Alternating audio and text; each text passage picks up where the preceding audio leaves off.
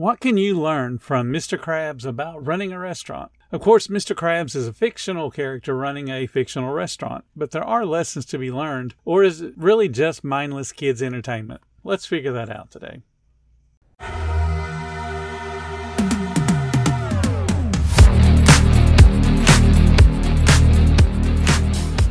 Welcome to the 10 Minute Food Truck Training Podcast. My name is Bill Moore. I am a food truck business coach, author of five food truck vending books, including Food Truck 101 and Food Truck 201. This podcast is all about helping you start and grow your food truck business. Mom deserves the best, and there's no better place to shop for Mother's Day than Whole Foods Market. They're your destination for unbeatable savings, from premium gifts to show-stopping flowers and irresistible desserts. Start by saving 33% with Prime on all body care and candles. Then get a 15-stem bunch of tulips for just $9.99 each with Prime. Round out Mom's menu with festive rosé, irresistible berry chantilly cake, and more special treats. Come celebrate Mother's Day at Whole Foods Market. Anyone with a kid or that was a child even at the turn of the century knows the answer to who lives in a pineapple under the sea. And of course, that is SpongeBob SquarePants. Now, SpongeBob is the near perfect employee of the Krusty Krab restaurant, and his boss is the forever penny pinching owner, Eugene Krabs. Mr. Krabs, SpongeBob, and other fictional characters often have very exaggerated traits, which are played then for comedy effect. SpongeBob is always super upbeat, he's happy, he's hardworking, he loves following rules to the letter, and as an employee, he cares about the guests, he understands food quality, and he understands speed of service. And of course, all those traits are very exaggerated, again, to get comedic effect. Mr. Krabs, on the other hand, has the exaggerated traits of being a little bit salty with his staff. He is a very cost conscious, penny pinching businessman. He loves to make a dollar, and he's also very willing to take risks if he thinks that's going to bring him another dollar. Many episode plots are restaurant based, with some of the over the top plot points being something about the food, something about marketing, something about protecting that secret recipe for his popular Krabby Patty food product. So, what can you learn from Mr. Krabs? Well, he is customer centric. He understands that saying no to a guest is also saying no to his own bank account. In one episode, a guest calls right at closing, and the guest wants a pizza. And to the dismay of the cashier Squidward, Mr. Krabs accepts the phone call, accepts the order, and figures out a way to sell a pizza. Pizza is not his primary product. So what he does is he turns his existing inventory and his existing products into something that's pizza-like. This is a little bit magical, turning the Krabby Patty into a pizza, and of course that's for laughs and astonishment. But there's a whole bunch of lessons to be learned there. Many food truck owners, many restaurant owners look at closing time as a permission to ignore or to even be rude with their guests. They'll look at the clock and they'll ignore incoming phone calls, or worse, they'll answer the phone call with a hateful tone. We're closed. Others will turn off online ordering a little bit early because they don't want that last minute order coming in because, you know, they're lazy essentially. But they'll blame it on, I'm tired. I've worked all day. I don't want any more orders. They may even start turning off equipment anticipating that end of work whistle. And there's another cartoon reference if you're older like I am. The end of the workday whistle is from the Flintstones. That's how every episode of the Flintstones started, with Fred getting off work right when the whistle blew. Mr. Krabs, however, took that particular order I was talking about, and you should too. Even someone at closing, or even a couple minutes beyond closing, if your equipment's still on and you still got food, take the order. They could become your most loyal guest. I have many food truckers that tell me that they were slow and they took one last order that came a few minutes after they closed, and it turned out to be a huge order. And they were thrilled they got the income. But there's too many people that take pride in selling out. Too many people take pride in, oh, I said I'd only be here till five. It's four thirty. Yeah, what the heck?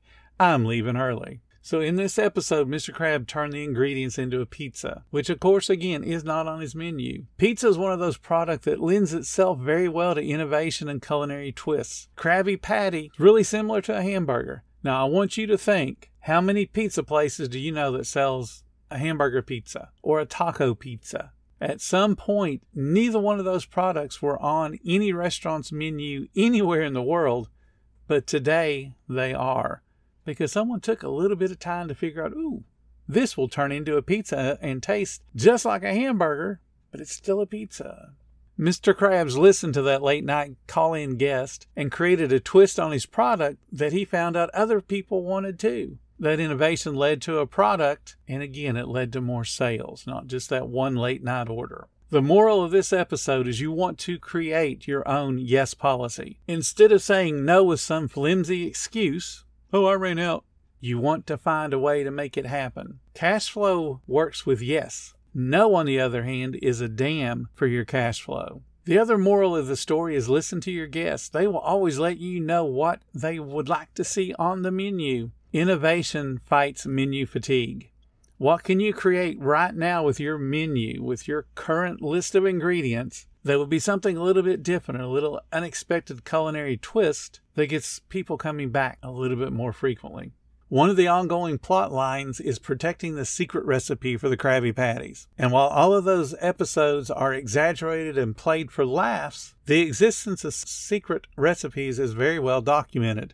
Kentucky Fried Chicken, secret recipe for the 11 herbs and spices. Coca Cola, secret recipe for the mix for the classic Coke. They're both very well protected and documented secret recipes. A lot of other businesses have secret recipes as well. So it goes beyond the comedy of protecting that secret at all cost. It speaks to finding your niche for your menu the perfect location, the service style. They don't necessarily have to be secrets, but they have to be unique to your business. Since the Krusty Krab is the only place for the residents of Bikini Bottom to get a Krabby Patty, that product has become desirable, and so is the secret. Because of that desirability, Mr. Krabs has a successful restaurant. Food has to be flavorful. It has to be unique. It has to be something they can only get from you. Otherwise, they will go to the most convenient place to eat. The moral of all of those plot lines involving the secret recipe is to find your niche product. Work to be the best or most unique provider of that product. Now remember, McDonald's and Burger King, Wendy's and Whataburger, they can all be on the exact same intersection, just on different corners, and they can all do very well. So you can be that 20th taco truck or you can be that 30th barbecue truck in your town. How you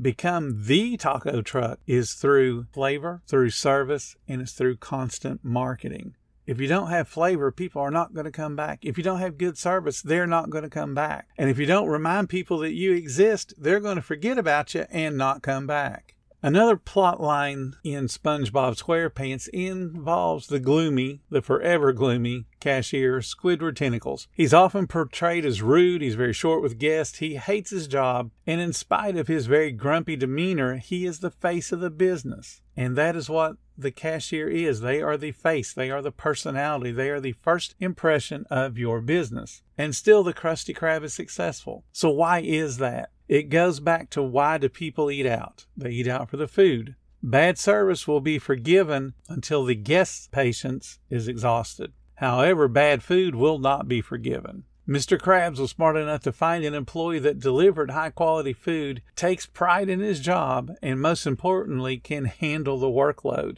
SpongeBob cares about the food that's coming out of the kitchen. He wants it to be quick. He wants it to get into the hungry guests' bellies as fast as possible. And while we all can't grow extra arms like SpongeBob does when he gets behind on his food orders to get them out, we can work to be faster. We can teach our staff how to handle the rush more efficiently so that people will want to come back. The Krusty Krab typically is open from 8 to 6, Monday through Saturday, except on Tuesdays, and for comedic effect, they're open until 8 p.m. On Sundays, the Krusty Krab is closed, just like a whole bunch of food truckers are closed, either on Sunday or Monday. The restaurant was once open for 24 hours, and it was open for 24 hours a day for at least 43 days in a row. It was the result of a competitor restaurant, Plankton's, right across the street. He decided he was going to be open 23 hours a day. Mr. Krabs wanted to be the best restaurant. So he thought one more hour open would work. It's assumed that the Krusty Krab returned to his normal operating hours since in later episodes it shows the employees closing at 12 a.m. And although the Krusty Krab was open for some night shifts at some point, and the reason they were open in some night shifts at some point was because why? A customer asked Mr. Krabs, he said, I would pay good money to have a Krabby Patty at night. So Mr. Krab reacted to that guest input and decided to be open later at night. Here again, Mr. Krabs is listening to his guests. He's looking for a way to make more money based on what his guests are telling him Hey, Mr. Krabs, this is what I want. There's lessons in most cartoons. There's lessons in most TV shows. There's lessons in most movies. But you also got to remember they're fiction. They are well exaggerated, often to drive home a point or just to be funny. There's nothing wrong with learning from a cartoon. Good advice is still good advice. It doesn't matter whether Fred Flintstone is saying it or Mr. Krabs is saying it. It's still good advice. The key is knowing what of that cartoony character translates into the real world. Thank you so much for listening to the 10 Minute Food Truck Training Podcast. If you're finding all the information helpful to your food truck business, please become a monthly supporter of the podcast. Just hit the support button or follow the link in the description. Every little bit does help keep us going. Join our Facebook group. It's called Food Truck Training. We have a whole bunch of awesome members at all different levels, from brand new beginners to decades old veterans. They've all got your back when it comes to helping you with your food truck. And again, thank you for listening. Come back tomorrow because you know I got plenty more to say when it comes to helping you and your food truck business grow.